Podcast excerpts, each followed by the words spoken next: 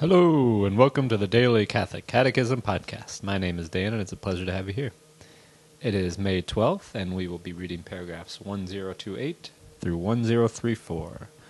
And it is the seventh Sunday of Easter, and it is also Mother's Day. So happy, happy Mother's Day to all you mothers out there. I want to send a special shout out to my mother, Lucy, and also my mother in law, Liz, and of course, my wife and mother of two, Suzanne. Happy Mother's Day to you all. We will continue with our section on, uh, I believe, in life everlasting. We'll finish up our part on uh, heaven and then talk about purgatory and hell today. So we begin in the name of the Father, and of the Son, and of the Holy Spirit. Amen. Because of his transcendence, God cannot be seen as he is, unless he himself opens up his mystery to man's immediate contemplation and gives him the capacity for it. The Church calls this contemplation of God in his heavenly glory the beatific vision. How great will your glory and happiness be to be allowed to see God, to be honored with sharing the joy of salvation and eternal light with Christ your Lord and God, to delight in the joy of immortality in the kingdom of heaven with the righteous and God's friends. And the glory of heaven, the blessed, continued joyfully to fulfill God's will in relation to other men and to all creation. Already they reign with Christ. With him they shall reign forever and ever. Roman numeral 3 The final purification, or, pur- or, or purgatory.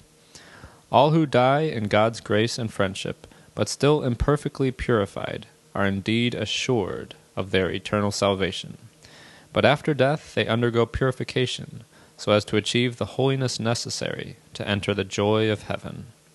The Church gives the name purgatory to this final purification of the elect, which is entirely different from the punishment of the damned.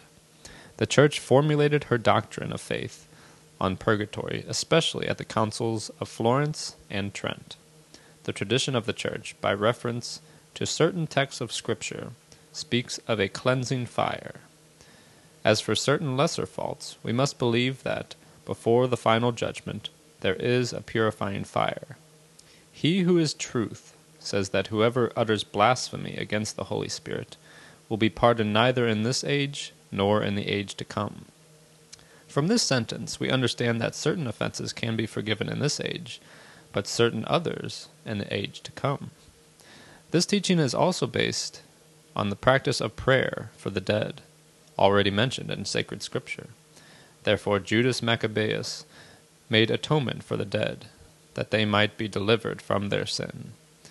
From the beginning, the Church has honored the memory of the dead and offered prayers and suffrage for them, above all, the Eucharistic sacrifice, so that thus purified, they may attain the beatific vision of God. The Church also commends almsgiving, indulgences, and works of penance undertaken on behalf of the dead. Let us help and commemorate them. If Job's sons were purified by their father's sacrifice, why would we doubt that our offerings for the dead bring them some consolation? Let us not hesitate to help those who have died and to offer our prayers for them. Roman numeral 4 Hell. We cannot be united with God unless we freely choose to love Him. But we cannot love God if we sin gravely against Him, against our neighbor, or against ourselves. He who does not love remains in death. Anyone who hates his brother is a murderer, and you know that no murderer has eternal life abiding in him. Our Lord warns us that we shall be separated from Him if we fail to meet the serious needs of the poor and the little ones who are His brethren. To die in mortal sin without repenting or accepting God's merciful love means remaining separated from Him forever by our own free choice.